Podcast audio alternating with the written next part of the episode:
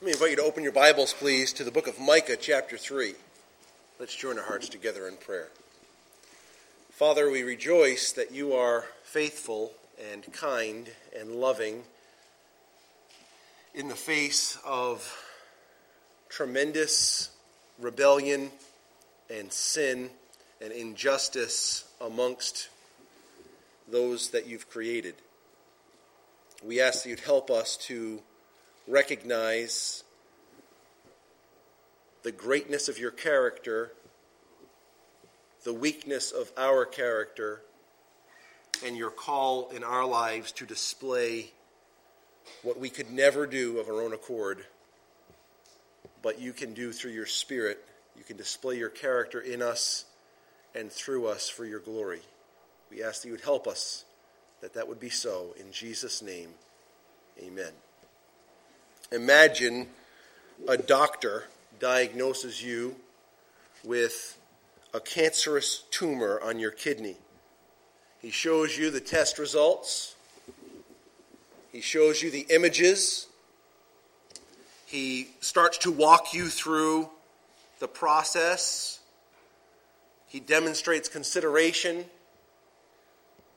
he demonstrates tenderness. He explains that the choice for treatment is completely at your discretion. And he understands that if you choose a different course than he is recommending, then that would be completely your choice. But he also tells you that the course of treatment that he's recommending is the one that he would recommend to his family members and that he himself would partake of. The day of the surgery is here. You're all prepped for surgery. He gives you one last visit telling you he's going to do everything within his power to give you the best care possible. He assures you that his staff is competent beyond measure and that they are going to do their best to, to get the job done. While you're under general anesthesia, he takes out your kidney, as discussed, and a piece of your liver, which had not been discussed. You're in the recovery room. He enters into this room with an exhausted but cheerful look in his face, and he tells you, I was able to get it all. It was all contained. There is no sign of future trouble. I'll keep a close eye on you with routine biannual visits. Sounds like a success story. It sounds very assuring. It sounds, sounds like great care. In this theoretical experience, all while this is going on, this shyster has done this to numerous other patients using the same test results and the same images, he has swindled countless patients into providing for him kidneys and portions of liver that he was able to sell to unsuspecting people. These folks couldn't get a kidney transplant or a liver transplant through the various normal channels. They didn't qualify for one reason or another. My understanding, just so you know, is that on the black market, a kidney goes for about $350,000. It's pretty good money. Under the guise of caring for the needs of the first patient whom he takes organs from, and under the guise of caring for the patient that needs an organ, he has made himself some pretty sweet revenue streams all while pretending to care. The one has been swindled out of body parts, the other has been swindled out of money.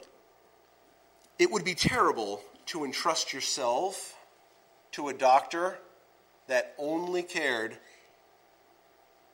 about what he could extract from you. It would be terrible if they thought that you were just a piece of merchandise or a slab of meat through which they could extort what they wanted. this is the type of setting, it's the type of thing that goes on in a society that has injustice reigning supremely. And it really is the type of environment that Micah is dealing with. As we start to read through this third chapter, he paints a very vivid picture of some grave injustice. It's not small injustice, it's not slap on the wrist kind of injustice, it's, it's devastating kind of injustice. What kind of justice would you want to be poured out against this supposed doctor that I prescribed or I described?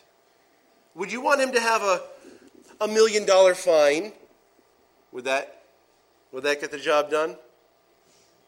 Would you want him to simply lose his license? Does that make up for the millions he swindled or the organs he's stolen? It's an interesting thing, folks.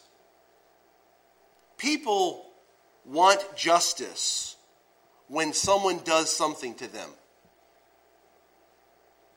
But they don't really like the thought of justice when they're involved, when they've done something wrong. They don't really want justice then.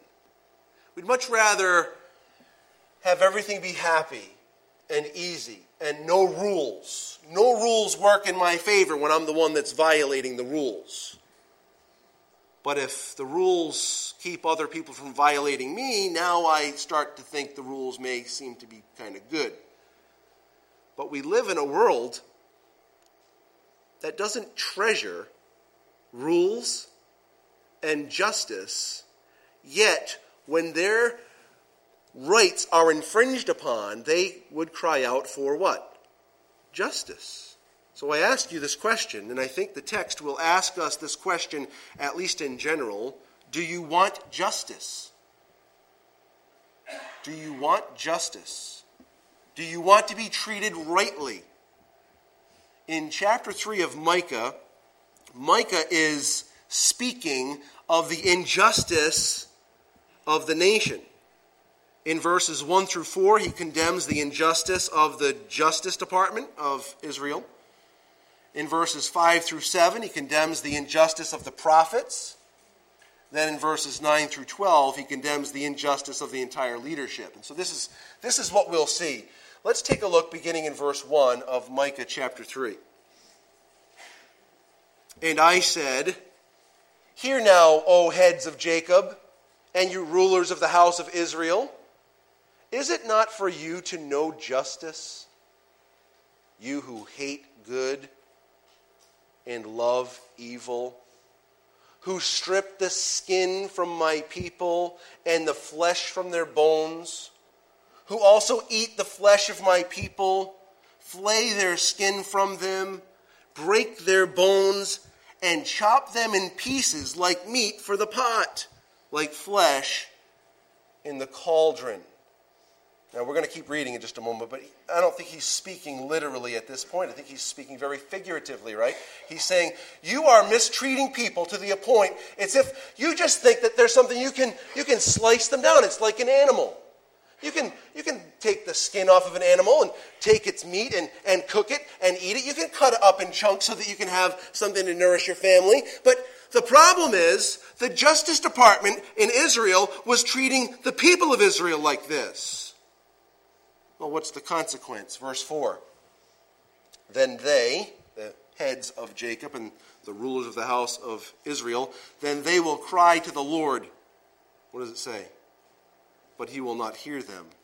He will even hide his face from them at that time because they have been evil in their deeds. Thus says the Lord concerning the prophets, who make my people stray, who chant peace when they chew with their teeth, but who prepare war against him who puts nothing in their mouths. Therefore, you shall have night without vision, and you shall have darkness without divination. The sun shall go down on the prophets, and the day shall be dark for them. So the seers uh, shall seers shall be ashamed, and the diviners abashed. Indeed, they shall cover they shall all cover their lips, for there is no answer from God. But truly I am full of power by the Spirit of the Lord and of justice and might to declare to Jacob his transgression and to Israel his sin. Now hear this, you heads of the house of Jacob and rulers of the house of Israel who abhor justice and pervert all in uh, all equity, who build up Zion with bloodshed and Jerusalem with iniquity. Her heads judge for a bribe. Her priests teach for pay, and her prophets divine for money. Yet they lean on the Lord. Yet they lean on the Lord and they say, Is not the Lord among us? No harm can come upon us. Therefore, because of you, Zion shall be plowed like a field, Jerusalem shall become heaps of ruins, and the mountain of the temple like the bare hills of the forest. Well, there's a sunshiny message for you. But listen, when injustice reigns supremely, do you want a sunshiny message? Do you want the people who are being manipulative, who are extracting everything that they can get out of you, who treat people uh, unjustly time and again for their own benefit? Do you want them to get a sunshiny message? Do you think the people of Israel wanted their rulers to get a sunshiny message? I don't think they would want that. What we notice, first of all, is that there was the injustice in the legal system contradicts the justice of God.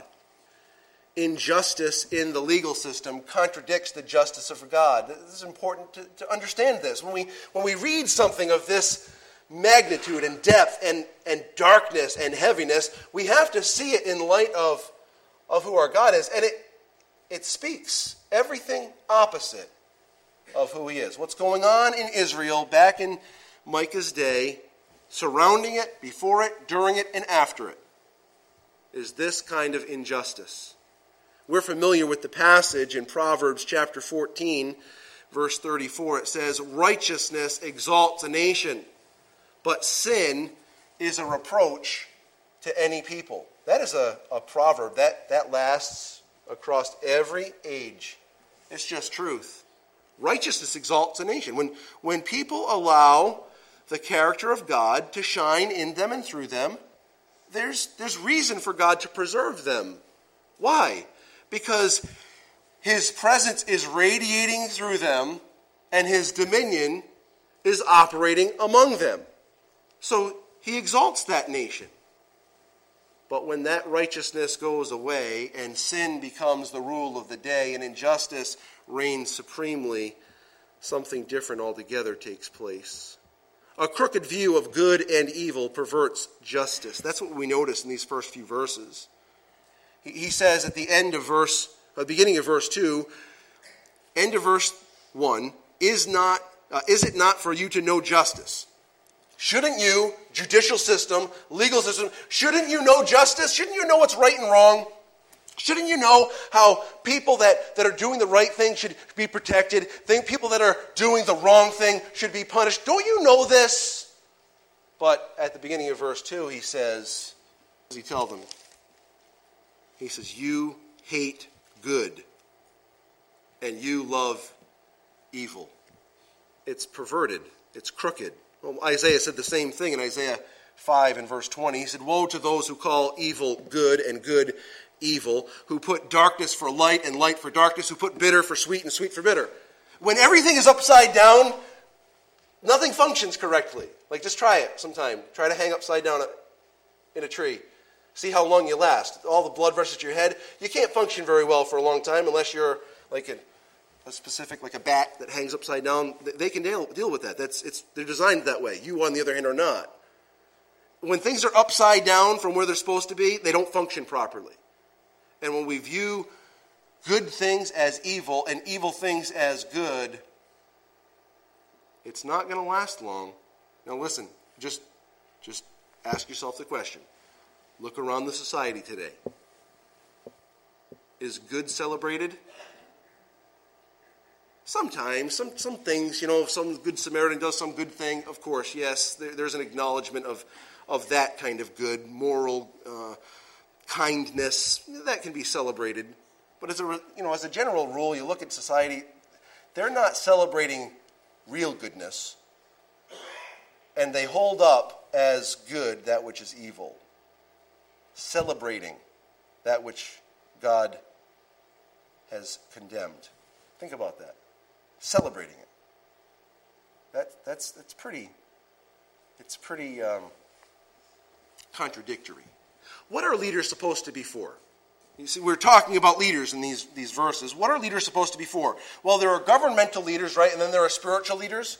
Well, I'm going to just have on the screen behind me two, two passages one about governmental leaders and what they're supposed to do, one about spiritual leaders and what they're supposed to do, and just help us to understand what the real condemnation is in these passages because they're doing the opposite of it.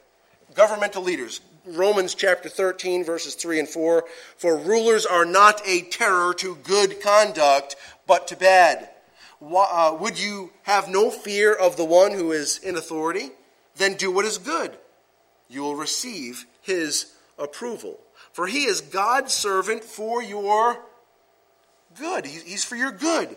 But if you do wrong, be afraid, for he does not bear the sword in vain. For he is the servant of God, an avenger who carries out God's wrath on the wrongdoer. In other words, the government God has ordained, and the reason he's ordained it is to protect people that are being hurt in Micah chapter 3. That's what government's for, to protect them. And not to celebrate the ones who are taking advantage of them. The ones who are taking advantage of them are the ones that should be condemned, so that those that are being taken advantage of can be lifted up. That's what government is supposed to do. Unfortunately, the opposite takes place. That's what's going on in Micah's day, and I don't think we're a whole lot different in our day and age. Do you? Yeah, I don't think so. How about spiritual leaders? What are they for? In Hebrews 13 and verse 7, God's word says this Obey your leaders and submit to them, for they are keeping watch over your souls. They're keeping watch over your souls as those who have to give an account. Let them do this with joy and not with groaning, for that would be of no advantage to you. Don't let their care of you be uh, burdensome because it doesn't advantage you. It doesn't advantage them either. But what is the spiritual leader supposed to be considering? Your soul. What's happening in Micah's day? Considering my own soul, except not spiritually. Just how do I feel? What do I want? What will make me feel better? What will satisfy me more? That's what's going on in the leaders of Micah's day. This is why it's so uh, condemning. The wicked leadership of Micah's day had led the people to the point of moral decay and spiritual ineptitude. I want to think about this because I want to turn now to uh, Ezekiel 22, which is in the similar time frame. It's not the exact same time, but it's, it's some of the same symptoms that are going on a little bit later than Micah's time. Look at Ezekiel 22. And what I want for you to notice is what we're going to read here in Ezekiel, Ezekiel 22 takes place 700 years before Christ. And I say that term 700 as an approximation. Approximately 700 years before Christ, this is what we read about the society of Israel in Ezekiel's day. Ezekiel 22, beginning in verse 1. Moreover, the word of the Lord came to me, saying, Now, Son of Man, will you judge? Will you judge the, what does it say? Bloody city? Yes, show her all her abominations. Then say, Thus says the Lord The city sheds blood in her own midst, that her time may come, and she makes idols within herself to defile herself. You have become guilty by the blood which you have shed, and have defiled yourself with the idols which you have made. You have caused your days to draw near, and have come to the end of your years. Therefore, I have made you a reproach to the nations and a mockery to all countries similar stuff happening in Ezekiel's day. Look down at verse 6. It gets very specific because Micah is very general in, in what he writes in Micah 3. He just says, You're, you're flaying your people, you're stealing their skin, you're chopping them in chunks, you're not considering them. He doesn't say what it is like. Ezekiel takes it and he kind of unfolds it. This, this is what it, it looks like. This is what this flaying of skin looks like. Verse 6 Look, the princes of Israel, each one has used his power to shed blood in you. In you they have made light of father and mother. In your midst they have oppressed the stranger. In you they have mistreated the fatherless and the widow. You have despised my holy things and profaned my Sabbaths. In you are men who slander to cause bloodshed. In you are those who eat on the mountains. In your midst they commit lewdness. In you men uncover their father's nakedness. In you they violate women who are set apart during their impurity. One commits abomination with his neighbor's wife. Another lewdly defiles his daughter in law. Another in you violates his sister and his father's daughter. In you they take bribes to shed blood. You take usury and increase. You have made profit from your neighbors by extortion and have forgotten me, says the Lord God. This is what's going on in Micah's day. And, and the leaders are told by Micah, You think that you're doing justice here. You're loving evil and hating good. And then, then you're going to call upon me and you think I'm going to, going to come and do what you want? There's a real problem here. 700 years before Christ. Now, I want you to fast forward to 100 years after Christ, approximately, about 50 years after Christ, but it's the, again, ballparking it. Look at Romans chapter 1. Romans chapter 1. It's a passage of scripture you'll be familiar with, and I'm just going to read through it. I am not going to spend a whole lot of time diving into any particular section, other than just to say this is what he's condemning in 50 AD. 50 AD. It'll sound similar to what God was condemning in Ezekiel 22, 700 years before Christ verse 18 of Romans 1. For the wrath of God is revealed from heaven against all ungodliness and unrighteousness of men who suppress the truth in unrighteousness. Because what may be known of God is manifest in them, for God has shown it to them. For since the creation of the world, his invisible attributes are clearly seen, being understood by the things that are made, even his eternal power and Godhead, so that they are without excuse. Because although they knew God, they did not glorify him as God nor were thankful, but became futile in their thoughts, and their foolish hearts were darkened. Professing to be wise, they became fools, and changed the glory of the incorruptible God into an image made like corruptible man, and beasts, and four footed animals, and creeping things. Therefore, God also gave them up to uncleanness in the lusts of their hearts, to dishonor their bodies among themselves, who exchanged the truth of God for the lie, and worship worshiped and served the creator rather, excuse me, worshiped and served the creature rather than the creator who was blessed forever. Amen. For this reason, God gave them up to vile passions, for even their women exchanged the natural use for what is against nature. Likewise, also the men, leaving the natural use of the woman, burned in their lust for one another, men with men committing what is shameful and receiving in themselves the penalty of their error which was due.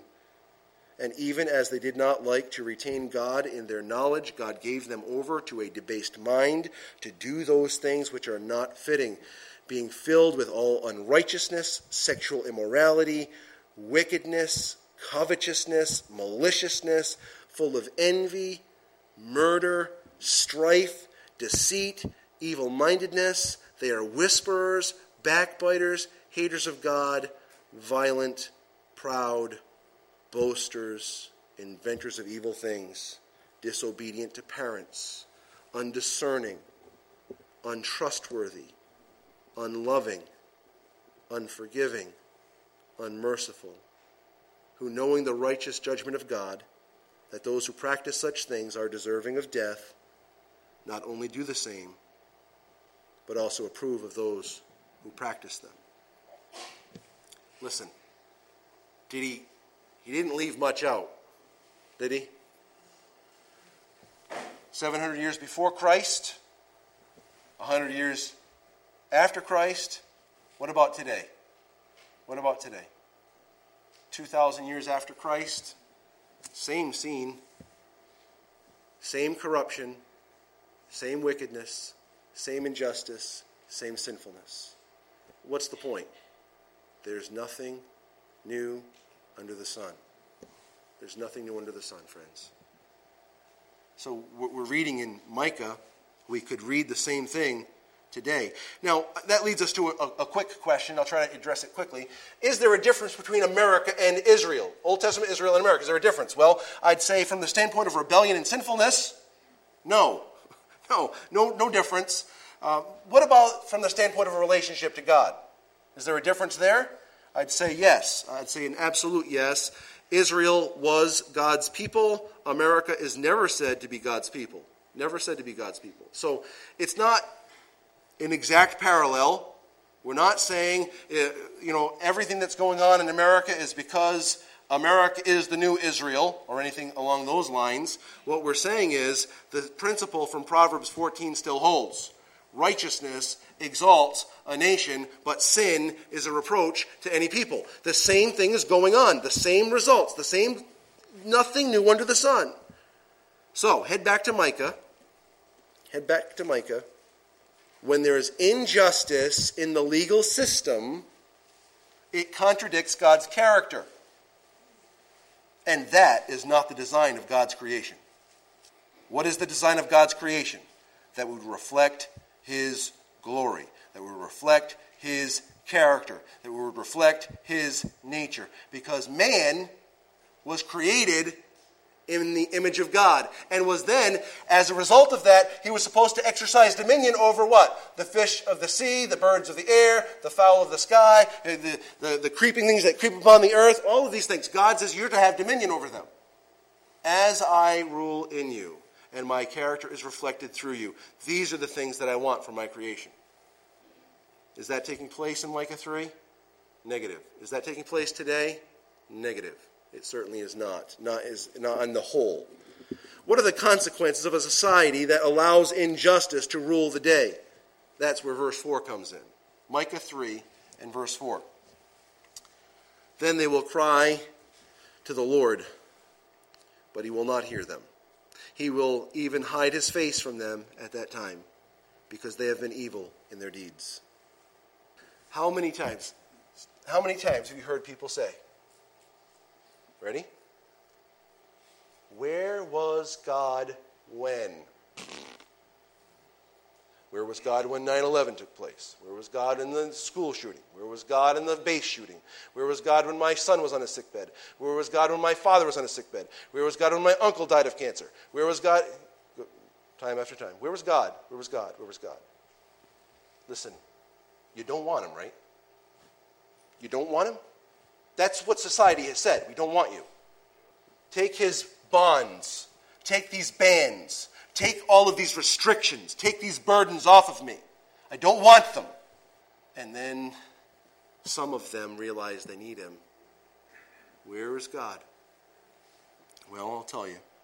God has told them listen, you, you ignore me.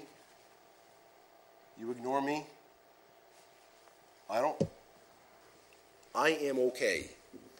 You know that God's okay? I'm serious now. Do you know that God is all right without you and without me? He's not a better God with me on board. And He's not a worse God with me off board. Sometimes people think that they, they really are that special. God is all right without us, which makes His love and His mercy so remarkable. He could have just completely ignored us and we could have died in our sin because that's what we would have deserved. But despite the fact that we don't make him a better God, he says, I, I want to want to take you. I want to take you. I want you for me. I'm going to take care of you from now and forevermore. This is what I want to do. It's just amazing. Where was God when? Listen to a couple of passages of Scripture Isaiah 115, when you spread out your hands, I will hide my eyes from you. Even though you make many prayers, I will not listen. Your hands are full of blood. That's what's going on in Micah's day. In Proverbs 128, then they will call upon me, but I will not answer. They will seek me diligently, but I will, they will not find me. This is talking about wisdom, right? Wisdom is coming out. You, you, you don't want me, then I'm not going to appear to you. I'm not, I'm not going to be there for you. Proverbs 21 13. Whoever closes his ear to the cry of the poor will himself call out and not be answered. That's what's going on in Micah's day, isn't it? They're extracting, extracting from the poor.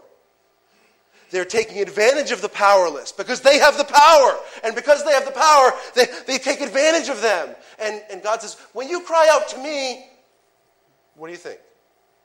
I'm going to come to your, I'm going to come running to your aid. This is interesting because we, we have in the back of our mind some other elements about God's character. We'll talk about that. So don't, we're not going to dismiss that part of God's character. We're going to talk about the awesomeness of God's character in the face of our sin. Not only were the rulers of Israel being condemned for their injustice, but the prophets of Israel uh, were operating unjustly, and therefore Micah turns his attention to them. So we, we move from the, the judicial system now to the prophetic system. Injustice among spiritual leadership contradicts the justice of God. We get the same concept, right? Contradicts the justice of God with the judicial leadership the law. But now, when it comes to the prophets, when injustice reigns supreme among the prophets, what is that contradicting? The very nature of God's justice. We're contradicting God's character. Take a look at verses 5 and following. Thus says the Lord concerning the prophets who make my people stray. Now, what an interesting statement that is. The prophets, in their prophesying, cause people to move away from God. Now, here's Bible 101, folks. When a prophet speaks, should they be pushing people away from God or drawing, drawing them to Him? Drawing, just everyone knows this, but the prophets, no concern. What are they concerned about? Well, that's what we come to in the next part of verse 5 who chant peace when they chew with their teeth, but who prepare war against him who puts nothing in their mouths. That is a very nifty word picture. You know what the, the nifty word picture is? When, when you come and you say, hey, here, I, I have something for you. Peace! Peace be with you. Everything good is going to happen to you. There'll be no problems. Everything's good. But we go along and you got something for me? No, we got nothing for you. Oh, let me tell you about the judgment that's coming your way what is this prophet doing? He cares about his own belly, but again, I think that's more figurative. He's talking about greasing my palm. Give, give me something so I can take care of myself. And if you give me something that's good enough, I will prophesy good things for you. But if you don't give me anything, huh, look out. Bad things are coming your way. So this, this, is, this is not prophetic ministry at all. Look at verses 6 and 7. Therefore, you shall have night without vision, and you shall have darkness without divination. The sun shall go down on the prophets, and the day shall be dark for them. So the seers shall be ashamed, and the diviners abashed. In, indeed, they shall all cover their lips. In other words, like this. There's shame going on. Why? Hey, I'm going to the prophet. He's going to give me something. Hey, I got nothing for you. Remember in uh, Nebuchadnezzar's day? He's like, I had a dream. Yeah, I had a dream, and I'm not going to tell you what that dream is. I'm not going to tell you what that dream is. I'm going to require you to tell me the dream and the interpretation, because if I tell you the dream, you're just going to come up with something so you don't die. I, I want you to tell me the dream and the interpretation, and if you don't, cut off. Now, that might cause some panic, no? Well, these prophets, when they're called to task and they got nothing for you, shame will cover. Look what it says in the end of verse 7 For there is no answer from God. What's a pharmacist without drugs? Just a person, right? What's a mechanic without tools? What are they going to do? What's a prophet without revelation from God? Nothing. Which is exactly what we read in our responsive reading earlier. Take a look, please, at Jeremiah 23. And we can't read all that we read already, so I, really have to just kind of cut in and out in a few places. In Jeremiah 23, verse 9, Jeremiah is saying, My heart within me is broken. Why? Because of the prophets. What's the problem? They're leading God's people astray, essentially. They're leading God's people astray. Verse 11 For both prophet and priest are profane. Yes, in my house I have found their wickedness. So we've got real problems going on.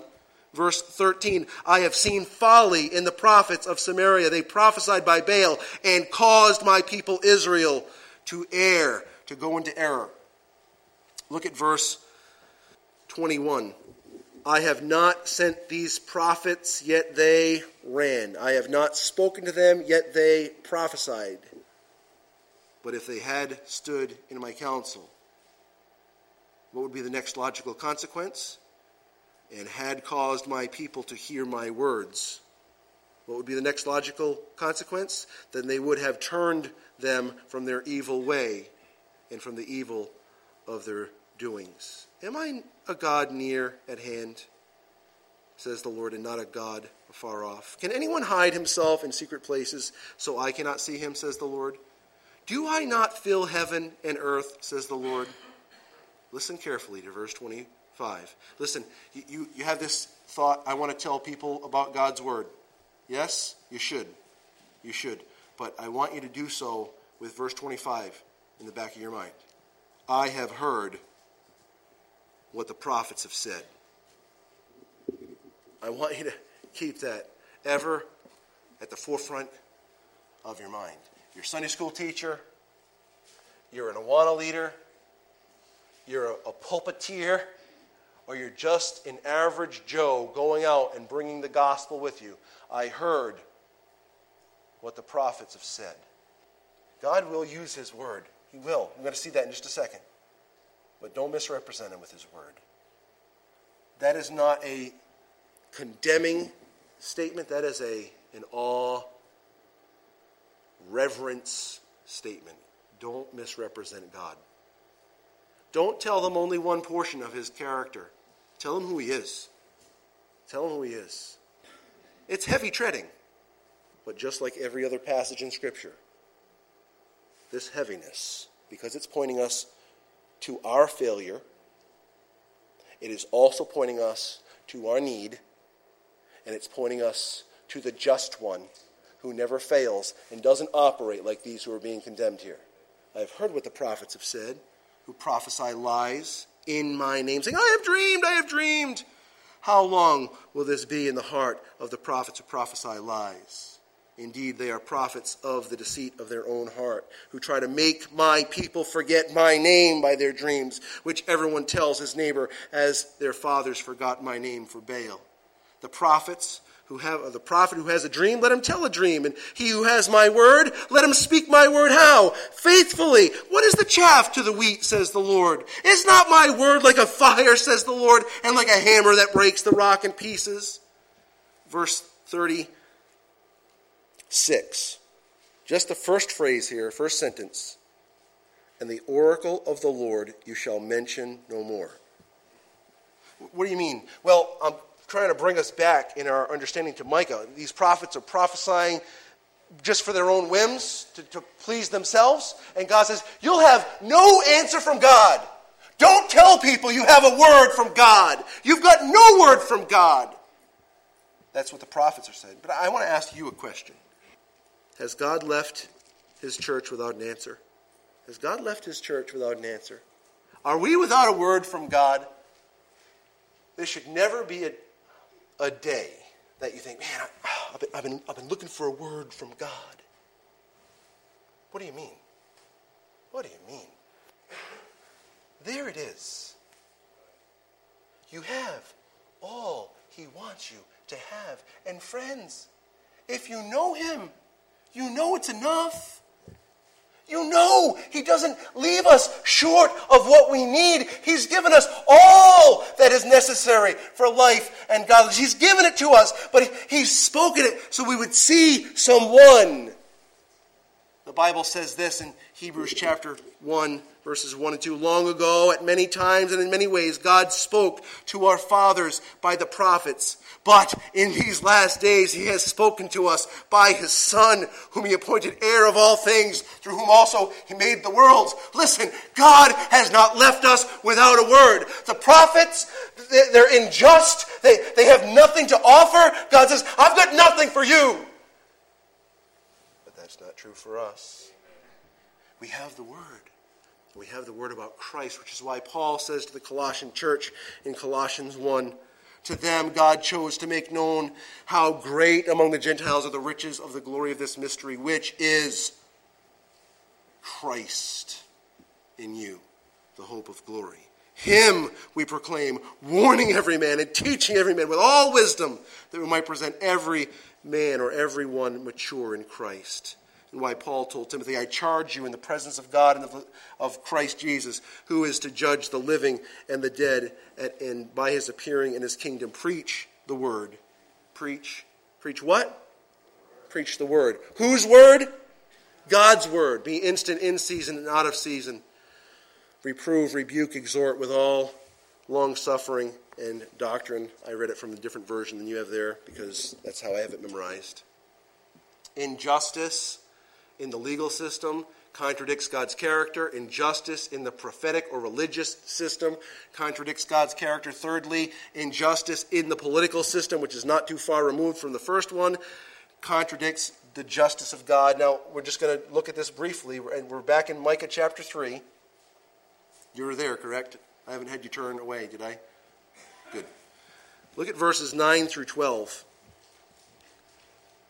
Now, hear this, you heads of the house of Jacob and rulers of the house of Israel, who abhor justice and pervert all equity, who build up Zion with bloodshed and Jerusalem with iniquity. Her heads judge for a bribe, her priests teach for pay, and her prophets divine for money.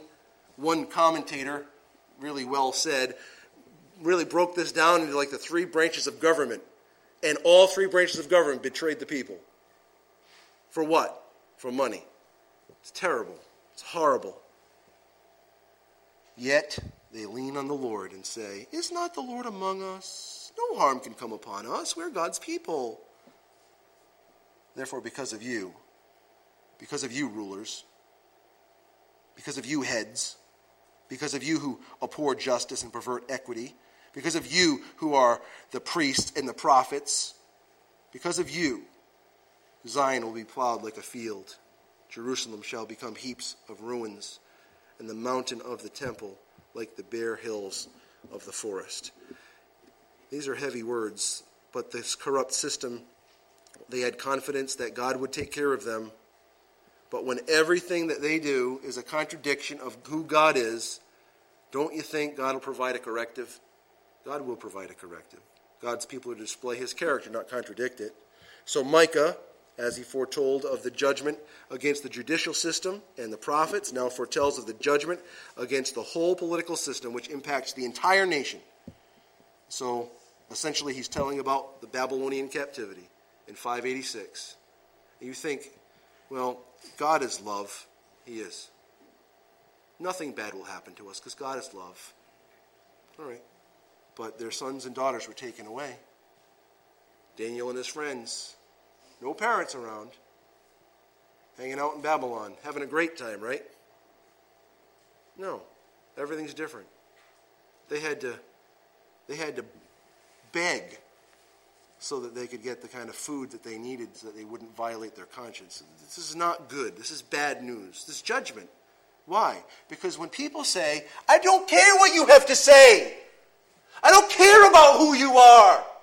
I don't care about your standards. God, God doesn't just leave that undone. So we look at our last point for this morning.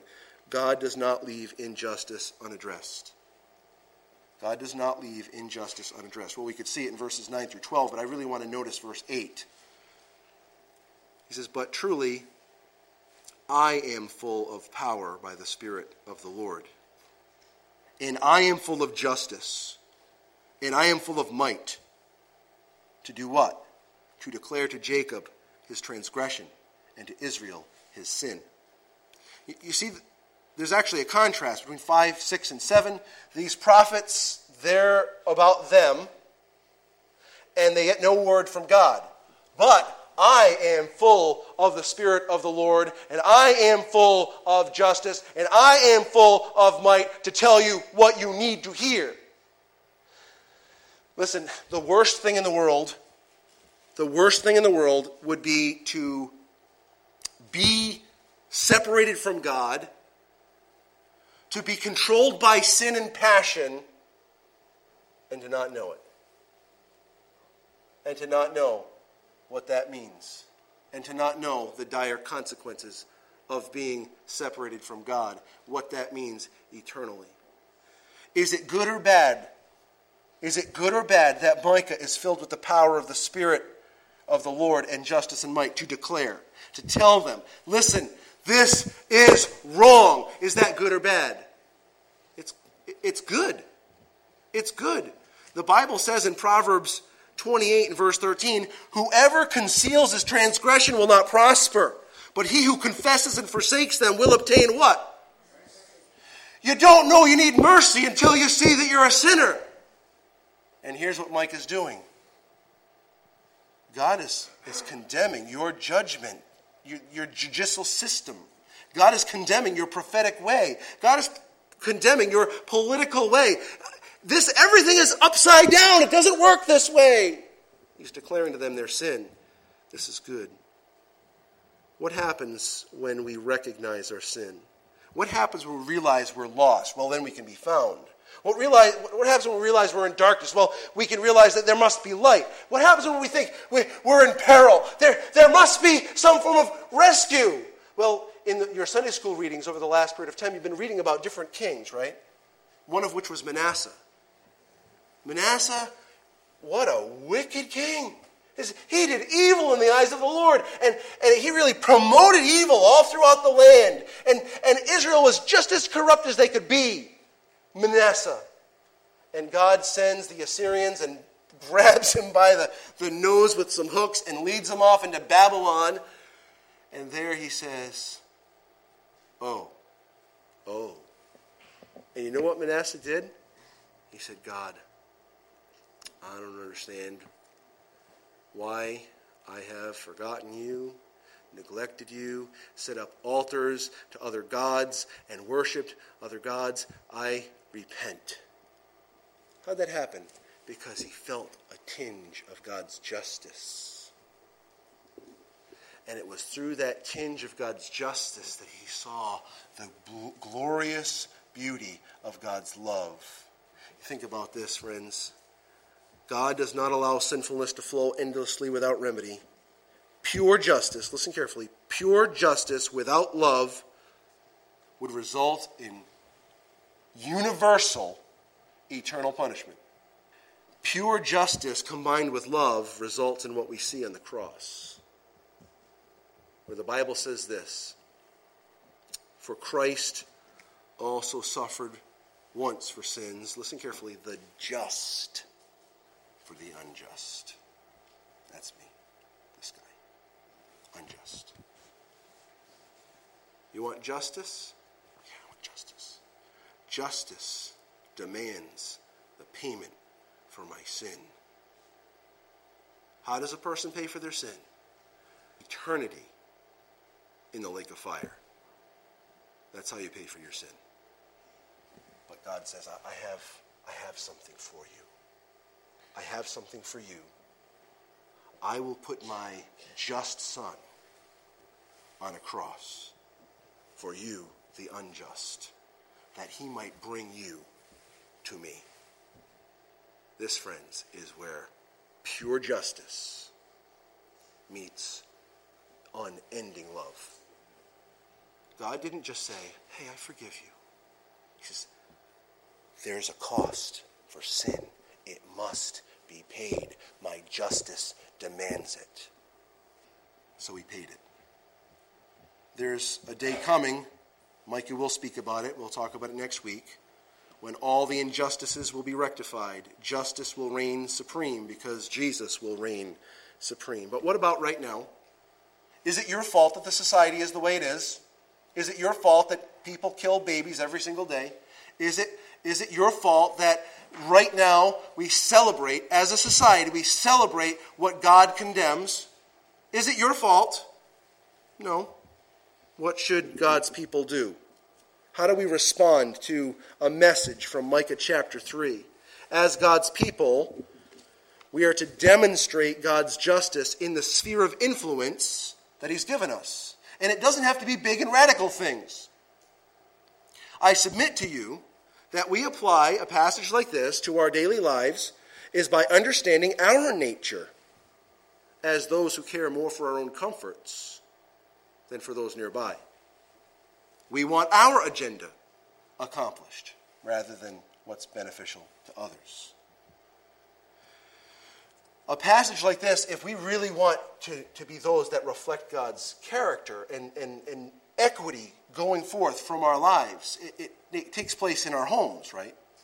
And it takes place in the church, right? And it takes place at the work, workplace, right? And so we see passages in the New Testament like this in Philippians chapter 2, verses 3 and 4, where the Bible says, Do nothing, nothing, not one thing, from selfish ambition or conceit, but in humility count others more significant than yourselves. Let each of you look out not only for his own interests, but also for the interests of others. In Romans 15, we who are strong have an obligation to bear with the failings of the weak and not to please ourselves. Let each of us please his neighbor for his good to build him up. For Christ did not please himself.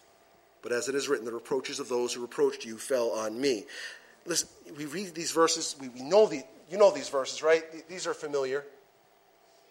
You look at them, and what I want to tell you is doing that is absolutely and utterly impossible. You are not going to spend every waking moment of your life caring for other people's interests more than your own. Look at Micah. Look at the, the, the, the devastation going on there and say, okay, that's, that's like out there and that's like extreme. And just say, those same symptoms are right here in this guy. Those same symptoms. I'm for me. I know what I want. I know how to get it. And most of the time I'm going to get it, right? That is injustice. That thinking in us is injustice. And God wants us in these areas in our homes, in the church, at, in, at work, wherever we are, to start to understand that you can't do this without me. God has given us His presence. Yes, you've trusted Christ. He's given you His Spirit. His presence is with you. And what He wants from His presence is that His character would be on display. And so that rather than seeking our own will and our own desires and our own affections, we are to seek His will, His desires, and His affections. And, and that comes through in these areas like Philippians chapter 2, where He says, consider other people before yourself. You can't do that unless the Spirit reigns supreme in your life.